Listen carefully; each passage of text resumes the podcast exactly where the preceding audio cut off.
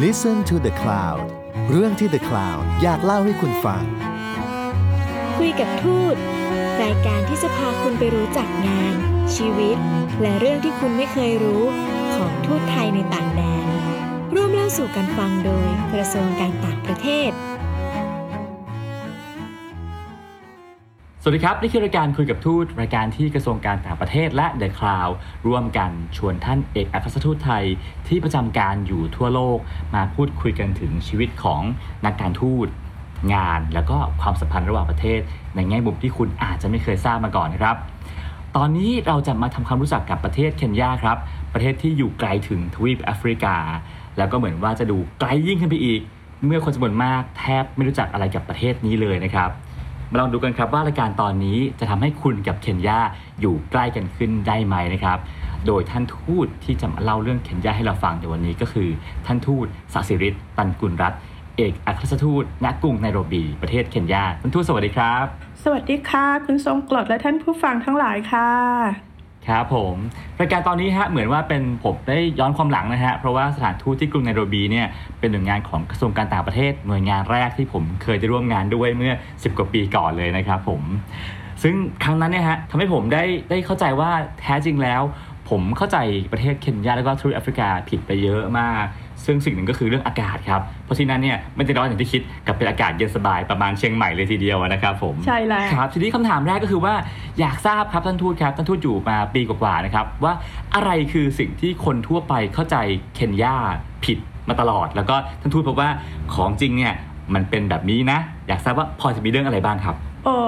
เรื่องแรกเลยนะคะ ก่อนที่ขอเรียกตัวเองว่าพี่แล้วกันนะคะ ก่อนที่ครับพี่ผมจะเดินทางมารับหน้าที่ที่เคนยาซึ่งก็อยู่ในภูมิภาคแอฟริกาตะวันออกเนี่ยก็มีบรรดาเพื่อนฝูงคนรู้จัก ก็แสดงความห่วงกังวลว่าโอ้โห ไปไกลถึงทวีปแอฟริกาจะลำบากไหมอากาศน่าจะร้อนแน่ ๆเลย ซึ่งอันเนี้ยครับเป็นความเข้าใจผิดของคนไทยส่วนใหญ่ที่คิดว่า แอฟริกาจะต้องร้อนจะต้องไกลจะต้องกันดารจอืริงมๆแล้วต้องแรงๆใช่ดินแตกระแหงใช่ไหมฮะใช่ค่ะแอฟริกาเนี่ยเป็นภูมิภาคที่กว้างใหญ่นะคะ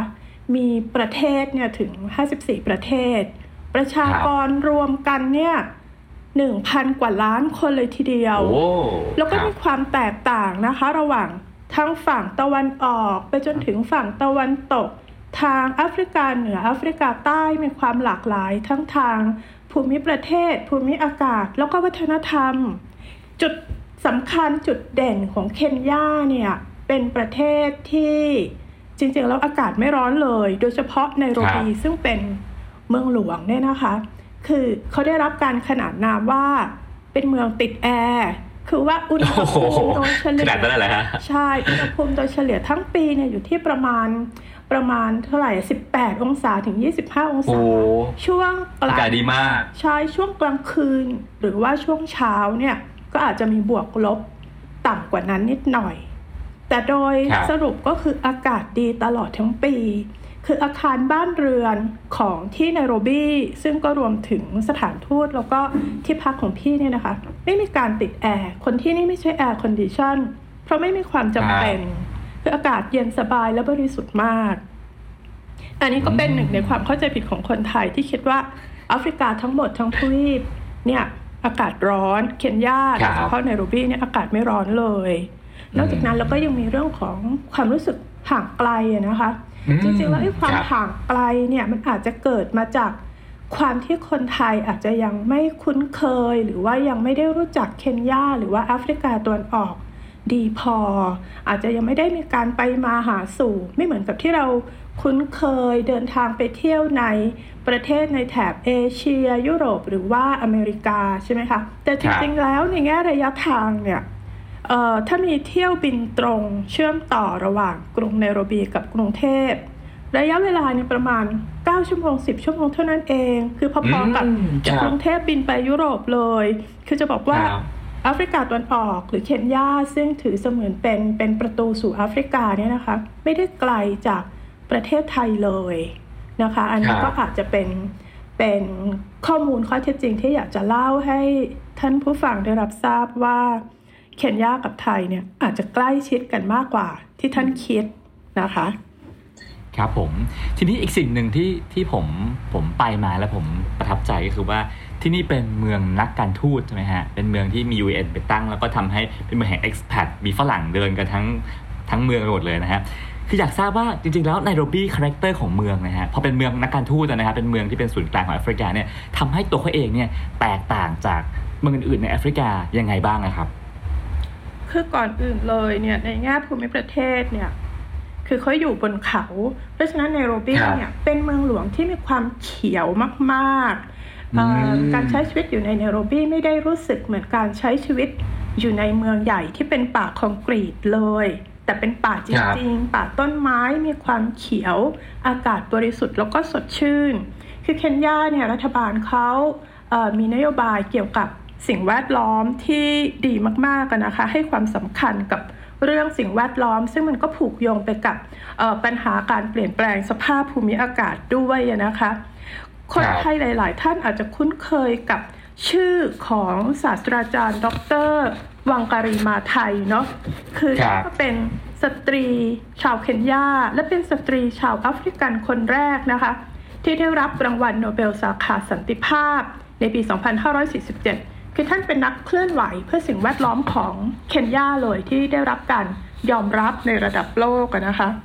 เพราะฉะนั้นเนี่ยเคนยาเขาก็ให้ความสำคัญกับเรื่องพื้นที่สีเขียวกับเรื่องสิ่งแวดล้อมมาก ๆ ในปี 2018 เนี่ยไม่นานมาเนี้ยนะคะ รัฐบาลเขาก็มีโครงการรณรงค์เพื่อทำให้เคนยานี่เขียวมากขึ้นเขาตั้งเป้าปลูกต้นไม้ถึง 1.8 พันล้านต้นนะเพื่อให้มีพื้นที่ป่าถึงร้อยละสิบภายในปีหน้าเนี่ยแหละปี 2022 ซึ่งก็เป็นเรื่องที่ที่ดีมาก ๆ เลย แล้วก็นอกจากนั้นนะมีเรื่องที่เขา อ่อออกกฎหมายห้ามใช้ถุงพลาสติกกันนะคะ ก่อนไทยซะอีกครับตั้งแต่ปี 2017นะนะคะ คือห้ามอืมทั้งผลิตครับห้ามจำหน่ายแล้วก็ห้ามนำเข้า โดยคนที่ฝ่าฝืนเนี่ยมีโทษปรับสูงสุดถึง 40,000 ดอลลาร์สหรัฐเลยนะคะ แล้วก็อาจจะโดนจำคุกอีกถึงสูงสุดอีกถึง 4 ปี อันนี้เป็นเป็นจุดเด่นเรื่องนโยบายการอนุรักษ์สิ่งแวดล้อม ถือเป็นเมืองหลวงที่ที่มีความพิเศษในเรื่องสิ่งแวดล้อม แต่ว่าครับนอกจากนั้นน่ะนะคะ อย่างที่คุณทรงกรดกล่าวก็คือ เป็นเมืองหลวงที่มีนักการทูตอยู่จำนวนมาก คือนอกจากเป็นที่ตั้งของสถานทูตต่างประเทศ 80 กว่าแห่งแล้วเนี่ยเขาก็ยังเป็นที่ตั้งของสำนักงานใหญ่ของ UN หรือว่าสหประชาชาติอีก2องค์กรเนี่ยนะคะ ก็คือ UNEP กับ UN Habitat UNEP เนี่ยชื่อภาษาไทยก็คือสำนักงานใหญ่โครงการสิ่งแวดล้อมแห่งสหประชาชาติ ก็ทำงานเกี่ยวกับ เรื่องการอนุรักษ์ ฟื้นฟูสิ่งแวดล้อม กับ UN Habitat ก็คือสำนักงานใหญ่โครงการตั้งถิ่นฐานมนุษย์แห่งสหประชาชาติ ก็เป็นเรื่องของการออตั้งถิ่นฐานมนุษย์การพัฒนาเมืองต่างๆ อันนี้ก็เป็นจุดเด่นที่ทำให้การทำงานของสถานทูตไทยในกรุงเนโรบีเนี่ยเราได้ทำทั้งงานด้านทวิภาคี แล้วก็พหุภาคีไปพร้อม ๆ กันเลยค่ะอืมครับผมขออนุญาตเสริมท่านทูตนิดนึงนะฮะคือ ดรเอ่อ วังการีมาไทที่ท่านทูตกล่าวถึงเมื่อกี้เป็นสตรีที่ทำเรื่อง Green Belt เรื่องพื้นที่สีเขียวในเมืองเรื่องปลูกป่าในเมืองนะครับทีนี้แล้วแล้วพอคือตอนนี้ผมนึกภาพไว้ในใจว่าโอ้โหต้องดูยุโรปมากนะครับเมืองอากาศก็เย็นต้นไม้ก็เยอะ แล้วห้างร้านตลาดบรรยากาศสีสันในเมืองเนี่ยมันเหมือนยุโรปหรือเหมือนแอฟริกา หรือมันเหมือนทั้งคู่ผสมกันมันยังไงฮะในแง่ของสภาพวิถีชีวิตเนี่ยนะคะ มันก็เป็นแอฟริกา คือแน่นอนแอฟริกาก็ยังไม่ได้มีระดับการพัฒนา เทียบเท่ายุโรปนะคะเอ่อครับการใช้ชีวิตของผู้คนเนี่ยก็ยังเป็นในเชิงพื้นฐานมากกว่า ห้างร้านช้อปปิ้งมอลล์ใหญ่ ๆ มีไหมก็มีแต่ว่าสินค้าก็อาจจะไม่ได้มีสินค้า แบรนด์เนมมากมายเหมือนในยุโรปก็มีสินค้าอุปโภคบริโภคที่นำเข้าจากต่างประเทศบ้างจากประเทศอื่น ๆ ในภูมิภาคแอฟริกาเองบ้างจากยุโรปบ้างจากจีนบ้างรวมถึงจากไทยด้วย มีพืชผลเอ่อทางการเกษตรที่เป็นของท้องถิ่นด้วยนะคะแล้วก็ยังมีครับเอ่อร้านค้ารายย่อยๆ ที่เป็นของประชาชนทั่วไปเปิด ร้านในสเกลเล็ก ๆ เองเนี่ยอยู่มากแล้วก็ยังมีสินค้าพื้นเมืองอยู่มากนะคะ บรรยากาศจะเป็นแบบแบบเอ่อแอฟริกาเป็นคล้าย ๆ กับชนบทของเมืองไทยนะคะอืมอืมครับผมท่านทูตเองก็มีโอกาสได้เดินทางไปหลายที่ในเคนยานะครับ อะไรคือสิ่งที่มีความเป็น character แบบโหเคนยามาก มันเป็นที่เคนยาที่ในประเทศอื่นเราอาจจะไม่ได้เห็นไม่ได้สัมผัสนะครับ ท่านทูตพอจะนึกถึงอะไรออกบ้างครับ นึกถึง สัตว์ป่าเลยค่ะ คือจริงๆอ่าแล้วเนี่ยคนไทยหลาย ๆ คนอาจจะมีภาพเคนยาว่าเป็นเอ่อแหล่งซาฟารีที่น่าสนใจใช่ไหมคะ พูดถึงเคนยาแล้วหลาย ๆ ท่านอาจจะนึกถึงมาไซมารา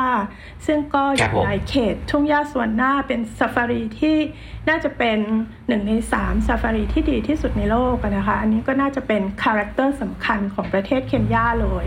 เอ่อเขามีอุทยานเอ่ออนุรักษ์พันธุ์สัตว์ป่าเนี่ยอยู่มากมายทั่วประเทศหรือแม้แต่ในไนโรบี ในเมืองหลวงเองเขาก็มี National Park ที่มีสัตว์ป่า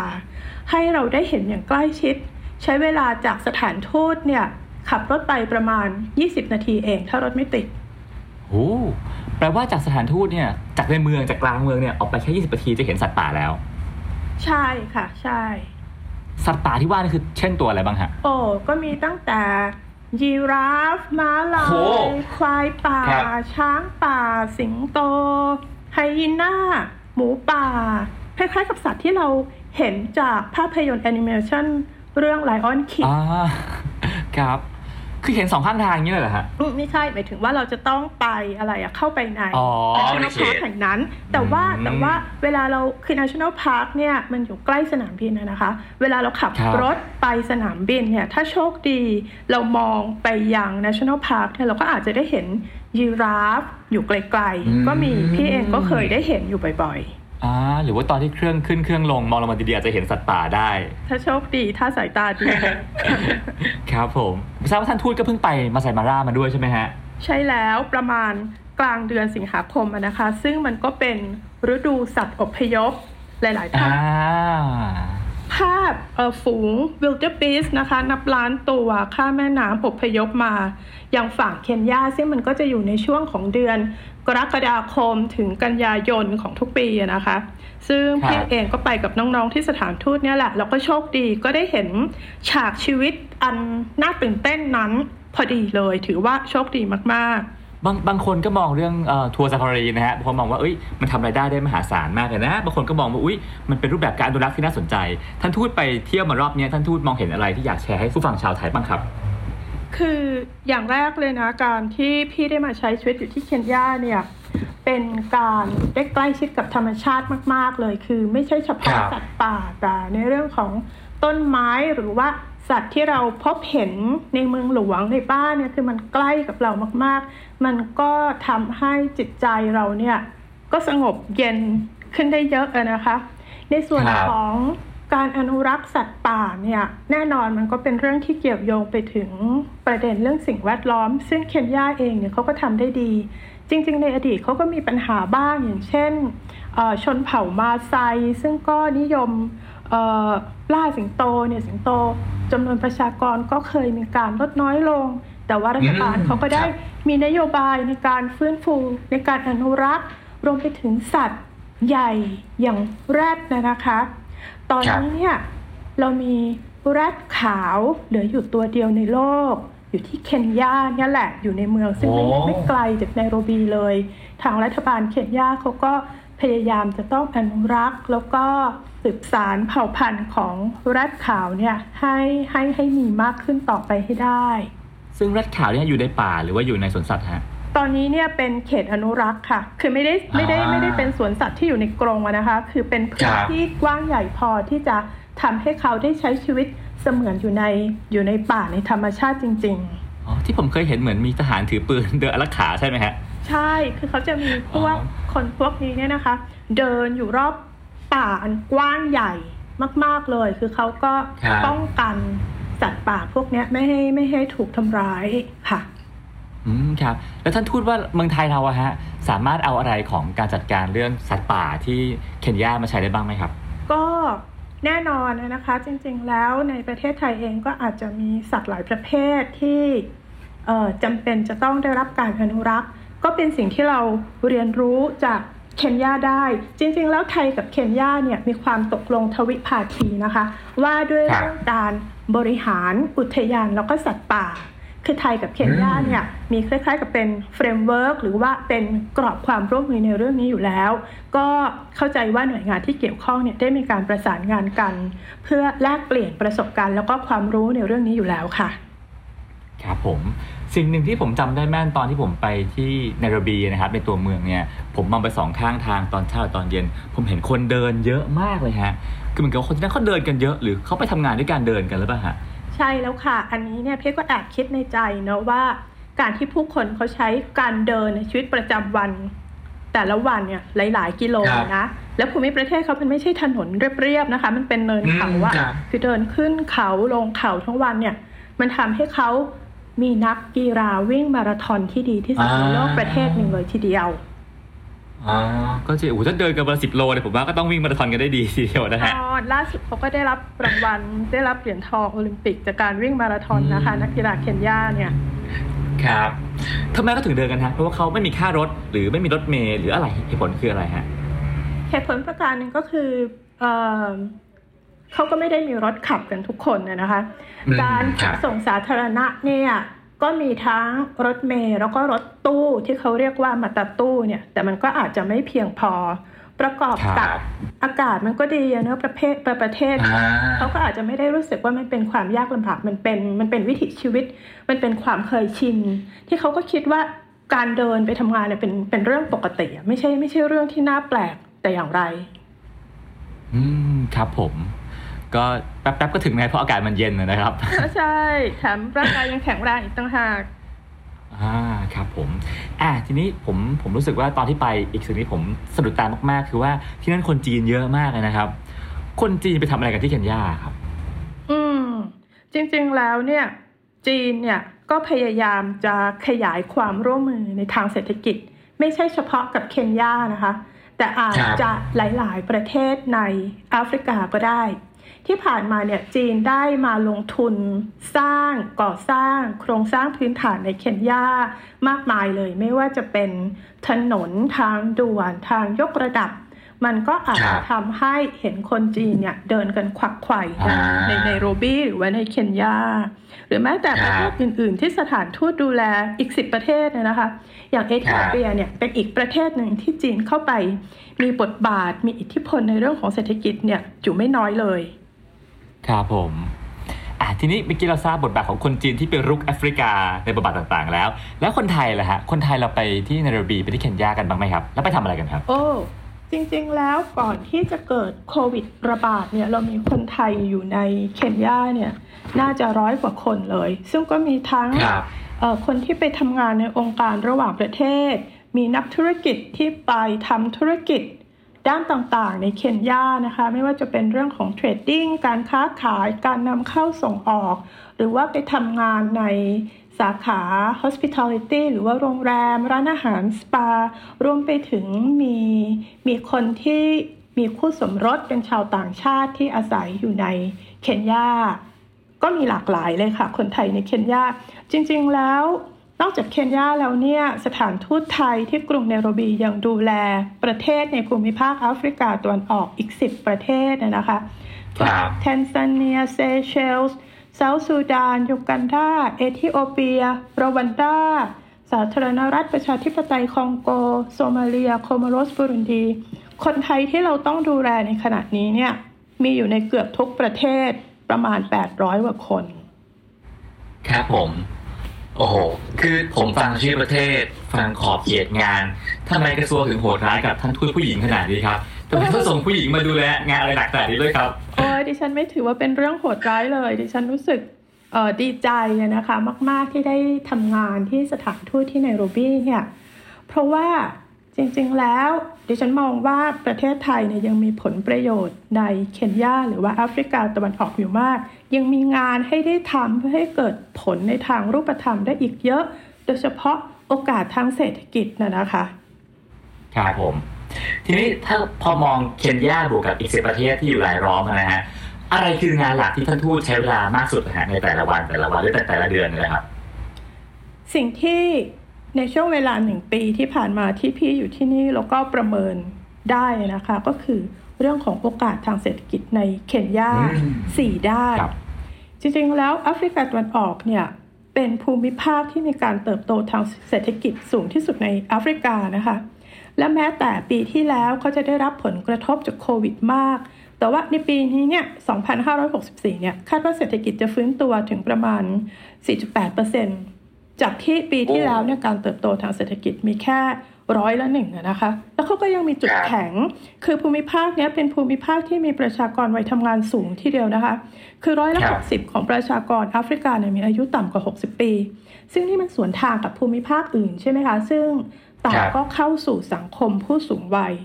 ที่มาพูดถึงโอกาสทางเศรษฐกิจที่ทางสถานทูตประเมินนะคะ ซึ่งก็เป็นงานหลักของเราคือการส่งเสริมผลประโยชน์ของไทยในเรื่องเศรษฐกิจ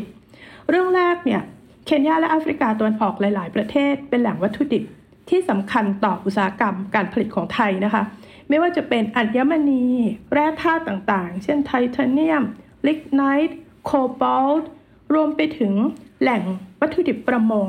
เคนยาแล้วก็อีกหลาย ๆ ประเทศทางแถบชายฝั่งเนี่ยเป็นแหล่งปลาทูน่าที่ยังมีอยู่อย่างอุดมสมบูรณ์เลยนะคะ แล้วก็ยังมีเรื่องของพลังงานอีก อันนี้เป็นการตอบโจทย์อุตสาหกรรมการผลิตที่สำคัญของไทย ไม่ว่าจะเป็นอุตสาหกรรมประมงการแปรรูปอาหาร หรือว่าอุตสาหกรรมอัญมณีและเครื่องประดับ นอกจากนั้นแล้วเนี่ยเคนยาและแอฟริกาตะวันออกถือเป็นตลาดการค้าที่ใหญ่นะคะ คือประชากรรวมกันแล้วทั้งหมดเนี่ยมีประมาณ 450 ล้านคนเลยทีเดียว เพราะฉะนั้นมันเป็นโอกาสที่ไทยจะส่งออกสินค้ามายังภูมิภาคนี้มากขึ้น และที่น่าสนใจก็คือในภูมิภาคแอฟริกาเองเนี่ยเขามีองค์กรความร่วมมือระดับภูมิภาค ที่รวมเอาทั้ง 54 ประเทศเข้าไว้ด้วยกันนะคะ คือสหภาพแอฟริกา และสหภาพแอฟริกาเนี่ยเขาก็เริ่มที่จะจัดตั้งเขตการค้าเสรีของภูมิภาค นี้ขึ้นมา ซึ่งก็เริ่มมีผลบังคับใช้แล้วเมื่อต้นปีที่ผ่านมานี้นะคะ แต่ว่าก็ยังอยู่ในช่วงของการเจรจาเพื่อให้ได้ใช้อย่างเต็มรูปแบบอีก เพราะฉะนั้นมันมีโอกาสในเรื่องของการค้าขายในตลาดนี้ รวมไปถึงการเป็นฐานการลงทุนนะคะเคนยาและหลาย ๆ ประเทศในแอฟริกาตะวันออกเนี่ยรัฐบาลมีนโยบายที่จะดึงดูดการลงทุนจากต่างชาติ มาเพื่อพัฒนาเศรษฐกิจและสังคม ประเทศไทยเองเนี่ยก็มีโอกาส ในสาขาที่เป็นจุดแข็งของไทย อย่างเช่น ธุรกิจบริการ สาขาโรงแรม การแปรรูปสินค้าเกษตร หรือปศุสัตว์ แล้วก็จะยังได้ใช้สิทธิพิเศษทางภาษี จากความตกลงที่แอฟริกาทำกับประเทศอื่น ๆ ไม่ว่าจะเป็นสหรัฐอังกฤษ หรือแม้แต่ความตกลง เขตการค้าเสรีที่กำลังจะมีในภูมิภาคของเขาเองนะคะแล้วก็เรื่องสุดท้ายที่พี่เห็นว่าเป็นโอกาสทางเศรษฐกิจ ที่สำคัญแล้วก็เป็นอีกหนึ่งโฟกัสของงานของสถานทูตไทยที่นี่ก็คือ การเป็นตลาดท่องเที่ยวเชิงสุขภาพ คือที่ผ่านมาเนี่ยเคนยาเองเขามองไทยว่าเป็นแหล่งท่องเที่ยว แต่เขายังไม่ได้รู้จักศักยภาพของไทยในมิติอื่นไม่ว่าจะเป็นประเทศผู้ผลิตอาหารรายใหญ่ หรือการเป็นแหล่งการรักษาพยาบาลที่ดี ซึ่งอันนี้พี่ก็จะพยายามอย่างถึงที่สุดที่จะทำให้เขารู้จัก โรงพยาบาลของไทย แล้วก็หวังเป็นอย่างยิ่งว่าเมื่อสถานการณ์โควิดคลี่คลาย จะสามารถทำให้ชาวเคนยาในระดับชนชั้นกลางหรือไฮเอ็นเนี่ยเข้าไปรับการรักษาพยาบาลในเมืองไทยได้มากขึ้น ทั้งหมดนี้ก็เป็นงานด้านเศรษฐกิจที่สถานทูตให้ความสำคัญค่ะ ครับผมสมมุติว่าท่านทูตแจกลายแทงหนึ่งอย่างฮะว่าส่งสิ่งนี้มาที่เคนยาเถอะขายดีเป็นเทน้ำเทท่าแน่นอน สิ่งนั้นจะเป็นอะไรครับ สิ่งแรกนะที่พี่มองว่ามีโอกาสมากๆเลยคือพวกชิ้นส่วนยานยนต์ เพราะว่าอะไรเพราะว่าเคนยาแล้วก็แอฟริกาตอนออกเนี่ยคือรายได้เขาอาจจะยังไม่มากกำลังซื้อเขาอาจจะยังไม่สูง เพราะฉะนั้นเนี่ยเขาจะใช้รถมือสองเป็นหลัก เป็นตลาดรถมือสองที่ใหญ่นะ ฉะนั้นสิ่งที่จะตามมาคืออะไร เมื่อใช้รถมือสองแล้วมันจะต้องมีการเปลี่ยน ชิ้นส่วนรถยนต์อะไหล่อยู่ตลอดเวลา และชิ้นส่วนยานยนต์เนี่ยก็เป็นหนึ่งใน top three ของสินค้าส่งออกของไทยไปเคนยาแล้วก็อีกหลาย ๆ ประเทศในแอฟริกาตะวันออก อีกอย่างหนึ่งที่พี่ก็เห็นว่ามันเป็นโอกาสนะคะ คือเรื่องของผลิตภัณฑ์อาหารทั้งหลาย อันนี้เป็นประเด็นที่น่าสนใจนะ คืออย่างที่พี่บอกว่าตลาดแอฟริกาตะวันออกเนี่ยอาจจะยังไม่ได้มีกำลังซื้อที่สูง เพราะฉะนั้นปัจจัยเรื่องราคาเป็นเรื่องสำคัญที่จะทำให้เขาตัดสินใจนำเข้าสินค้าอะไร สินค้าหลาย ๆ อย่างของเราสู้สินค้าราคาย่อมเยาวกว่าจากประเทศจีนหรือจากประเทศอื่นไม่ได้ แต่ว่ามันมีสินค้าบางอย่างคืออาหารนี่แหละ ที่คนเคนยาเองหรือว่าคนแอฟริกาตะวันออกเองเขาคำนึงถึงปัจจัยเรื่องคุณภาพอาจจะมากกว่าราคาด้วยซ้ำโดยเฉพาะในกลุ่มของคนชั้นกลางคนชั้นสูง แล้วเขาก็รู้จักผลิตภัณฑ์อาหารไทยเขายอมรับว่าอาหารไทยเนี่ยเป็นสินค้าที่มีคุณภาพ แล้วเราก็ร่วมกับสำนักงานส่งเสริมการค้าระหว่างประเทศของกระทรวงพาณิชย์ ซึ่งก็เป็นหนึ่งในหน่วยงานทีมประเทศไทยที่อยู่ด้วยกันที่นี่นะคะ พยายามส่งเสริมการส่งออกผลิตภัณฑ์สินค้าอาหารให้มากขึ้น ซึ่งก็ได้รับการตอบรับด้วยดีทีเดียวค่ะ ครับผมตอนผมไปเนี่ยผมจำได้ว่าคนที่นั่นเนี่ยเขาพูดภาษาอังกฤษกันชัดเปรี้ยทุกทุกคนเลยนะฮะจริงๆแล้วเขามีภาษาท้องถิ่นไหมฮะแล้วก็ท่านทูตพอจะพูดได้บ้างไหมครับ จริงๆแล้วเอ่อเคนยาเนี่ยมีชนเผ่าที่หลากหลายมากนะคะมีต้อง 46 เผ่าแน่แต่ละโอ้เผ่าก็ครับจะมีเอกลักษณ์ทางวัฒนธรรมที่ต่างกันออกไปมีภาษาของตัวเอง มีอาหารมีวิถีชีวิตของตัวเอง แต่ว่าภาษาที่พูดกันอย่างแพร่หลายในเคนยานะคะก็คือภาษาสวาฮิลี ตัวพี่เองก็ไม่ได้ไม่ไม่ได้เรียนอะนะคะ แต่ว่าก็มีคำที่ก็ต้องใช้ในชีวิตประจำวันบ่อยๆ อย่างเช่น สวัสดีเราก็จะทักทายด้วยคำว่าจัมโบ้หรือว่าขอบคุณ เราก็จะพูดว่าอ s ันเตซานาเป็นต้นค่ะอ่าครับผม แล้วแล้วในในเรื่อง Lion King เนี่ย คือภาษาสวาฮิลีป่ะฮะที่ฮาคุนามาทาทาใช่นั่นก็เป็นอีกคำหนึ่งอะนะคะ ซึ่งแสดงถึงถึงการยินดีต้อนรับของของผู้คนอ่า ครับผมผมผมพอจำคำหนึ่งได้ที่เป็นคนที่สถานทูตสอนผมเมื่อตอนคราวที่แล้วนะฮะเป็นคนท้องถิ่นเนี่ยเขาบอกว่าพูดคำว่าโปเล่โปเล่ฮะโปเล่โปเล่แปลว่าแบบใจเย็นใจเย็นสบายสบายชิวๆไม่เป็นไรไม่เป็นไรไม่ต้องรีบไม่ต้องรีบโปเล่โปเล่อะไรอย่างเงี้ยฮะซึ่งก็เป็นครับวัฒนธรรมที่คล้ายกับกับคนไทยนะคะ สิ่งหนึ่งที่ทำให้ครัเราบรู้สึกว่าพี่สบายใจที่จะอยู่แล้วก็ทำงานที่ประเทศอืมนี้เนี่ย เพราะว่าลักษณะเอ่อ ลักษณะนิสัยบุคลิกของคนชาวแอฟริกันชาวเคนยานี่คล้ายคนไทยคือเป็นคนที่เป็นมิตรนะคะ เข้ากับคนได้ง่าย เป็นเป็นคนที่น่ารักเลยทีเดียว อืมครับผมอะมาถึงคำถามสุดท้ายแล้วนะครับผมของวันนี้ ถ้าเกิดว่าท่านทูตต้องเลือกของฝากจากเคนยาหนึ่งชิ้นนะครับ มาฝากผู้ฟังรายการของเรานะฮะท่านทูตคิดว่าจะเลือกของฝากชิ้นไหนดีครับ แล้วก็เพราะอะไรครับ อ้สองอย่างได้ไหมคะ คือเขาได้สิมีครับเขามีของที่เป็นของดีของเขาเลย ซึ่งคนไทยอาจจะไม่แน่ใจว่าได้ได้ได้รับรู้ไหมก็คือชากับกาแฟค่ะ ทั้งชาและอ่ากาแฟเนี่ยเป็นพืชส่งออกที่สำคัญของเคนยาเลยนะคะ แล้วก็คุณภาพดีมากด้วย ชาเนี่ยเคนยาเขาเป็นผู้ผลิตชาดำที่ใหญ่ลำดับ 3 ของโลกเลยนะคะ รองจากโอ้อินเดียและศรีลังกา และแม้ว่าปีที่แล้วมีโควิดระบาดเนี่ย ผลการผลิตเนี่ย มันก็ยังสูงอยู่ไม่ได้ลดลงเลย การส่งออกก็เพิ่มขึ้น ส่วนกาแฟพื้นที่ของแอฟริกาตะวันออกเนี่ยเป็นแหล่งกำเนิดกาแฟนะคะ คือที่ประเทศเอธิโอเปียเนี่ยเป็นแหล่งกำเนิดกาแฟคำว่า coffee เนี่ยมาจากคำว่าคัฟฟาซึ่งเป็นชื่อของ ท้องถิ่นที่มีการค้นพบกาแฟครั้งแรก เพราะฉะนั้นพื้นที่แถบอ่าเอธิโอเปีย เคนยา และรวันดาเนี่ยเป็นแหล่งผลิตและปลูกกาแฟชั้นดีเลยทีเดียว เพราะฉะนั้นของฝากที่พี่จะนำไปฝากเพื่อนฝูงที่ประเทศไทยจากเคนยาก็คือชาและกาแฟเนี่ยค่ะ อ่า เป็นเซตแพ็คเครื่องดื่มที่ผมว่านอกจากทั้งอร่อยแล้วก็ยังบอกเล่าเรื่องราวต่างๆ ซึ่งผมเดาว่าที่ชาเขาขึ้นชื่อเพราะว่าเขาเป็นเมืองขึ้นของอังกฤษมาก่อนหรือเปล่าฮะ ใช่ค่ะ จริงๆ ตอนนี้เนี่ยอุตสาหกรรมชาก็ยังมีชาวอังกฤษที่มาตั้งรกรากตั้งแต่สมัยอาณานิคมเนี่ยก็มีหลายๆเจ้าที่เขาเป็นคนผลิตอืมครับก็ทำให้เราได้เห็นประวัติศาสตร์ของเคนยาผ่านเครื่องดื่ม2ชนิดนี้ด้วยนะฮะแล้วก็ทั้งหมดนี้นะฮะก็ทำให้ผมว่าวันนี้หลายๆท่านฟังแล้วอาจจะได้มองเคนยาในมุมใหม่มากขึ้น แล้วก็รู้สึกว่าเอ๊ะเป็นประเทศที่ที่ ได้อยู่น่าสนใจแล้วก็อาจจะน่าเดินทางไปเที่ยวนะครับผมก็หวังว่าคราวหน้านะครับถ้าเราได้พูดคุยกันอีกสักครั้งหนึ่งอาจจะให้ท่านทูตช่วยแจกรายแทงว่า ถ้าไปทัวร์เคนยาเราจะไปไหนกันดีนะครับ ได้เลยค่ะยินดีต้อนรับคุณทรงกรดทีมงาน แล้วก็ท่านผู้ฟังทุกท่านนะคะ ครับผมงั้นวันนี้รายการของเราหมดเวลาลงแล้วนะครับ ต้องขอบคุณท่านทูตมากนะครับ แล้วก็พบกันใหม่ EP หน้า สวัสดีครับ สวัสดีค่ะ ติดตามเรื่องราวดีๆ และรายการอื่นๆจาก The Cloud ได้ที่ readthecloud.co หรือแอปพลิเคชันสำหรับฟังพอดแคสต์